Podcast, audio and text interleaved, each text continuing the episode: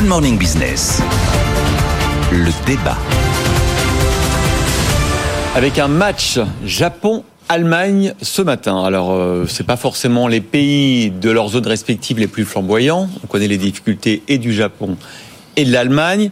Il se trouve que l'Allemagne est repassée devant le Japon en termes de PIB, euh, annonce hier. Mais on vous a demandé, Nicolas et Jean-Marc, de choisir entre les deux pays celui qui, selon vous, sera le plus apte à se redresser dans les prochaines années Jean-Marc Daniel Ah, moi, je réponds sans état d'âme, le Japon.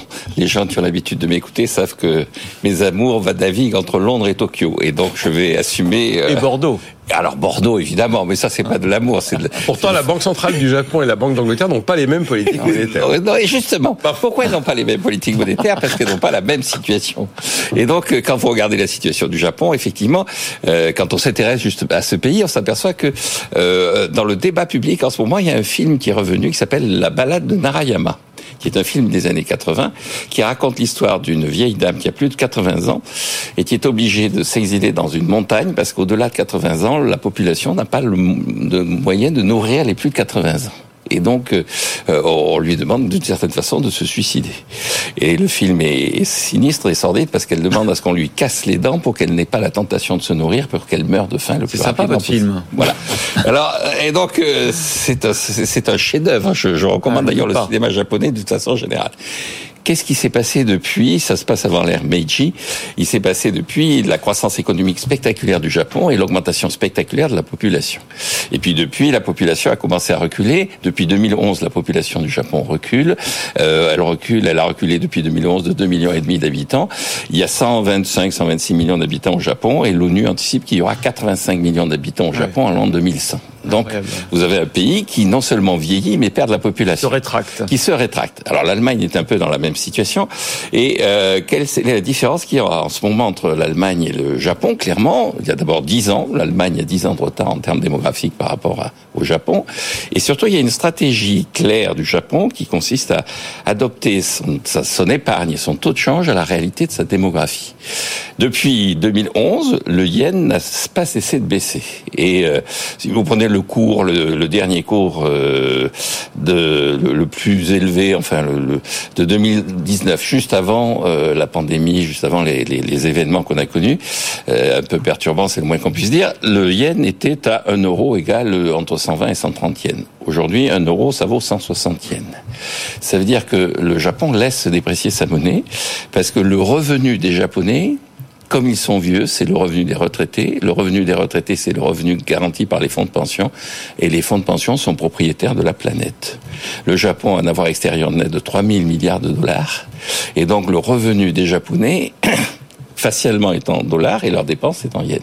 Hmm. Plus le taux de change du yen baisse, plus le pouvoir d'achat des vieux au Japon ah augmente. mais pour les plus jeunes, pour ah aller investir à l'étranger, c'est plus, cher maintenant. Sauf que le problème, si vous voulez... C'est du court terme, monsieur la Daniel. Question, non, mais la question, Jean-Marc, c'est quel est le pays, lequel des deux a de l'avenir hein Oui, non, mais je finis, je conclus. À partir de là, le pays a un avenir à partir de sa démographie.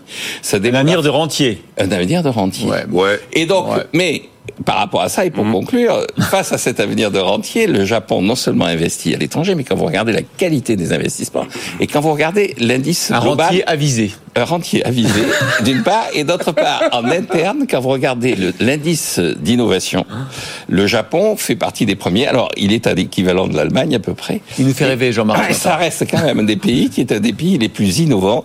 Et donc, c'est un des pays où la robotisation et l'automatisation est la plus avancée. Ah et donc, le Japon c'est l'avenir parce que, hélas, c'est la préparation de ce que nous allons connaître, la réponse au vieillissement. Bon alors Nicolas, j'espère que vous avez un argumentaire bien fourni avec même une référence cinématographique. Alors, euh, j'ai pas de référence cinématographique. Ça me fait pas une remarque. Il n'y a pas de cinéma allemand alors qu'il y a du cinéma vous japonais. qui du coup ah, Moi j'ai choisi l'Allemagne tout de suite. Mais d'ailleurs ça a été évident. Bah, ça me fait pas rêver ce que dit Jean. C'est vrai. Hein, je, sais très très bien que les, les, les, les, avoirs extérieurs sont monumentaux et que le recul du yen ne profite qu'aux vieux. Ça il n'y a pas de problème. D'ailleurs pour monter le pouvoir d'achat, euh, le premier ministre japonais annonce qu'il va baisser l'impôt sur le revenu et à faire des allègements fiscaux aux entreprises qui montent les salaires.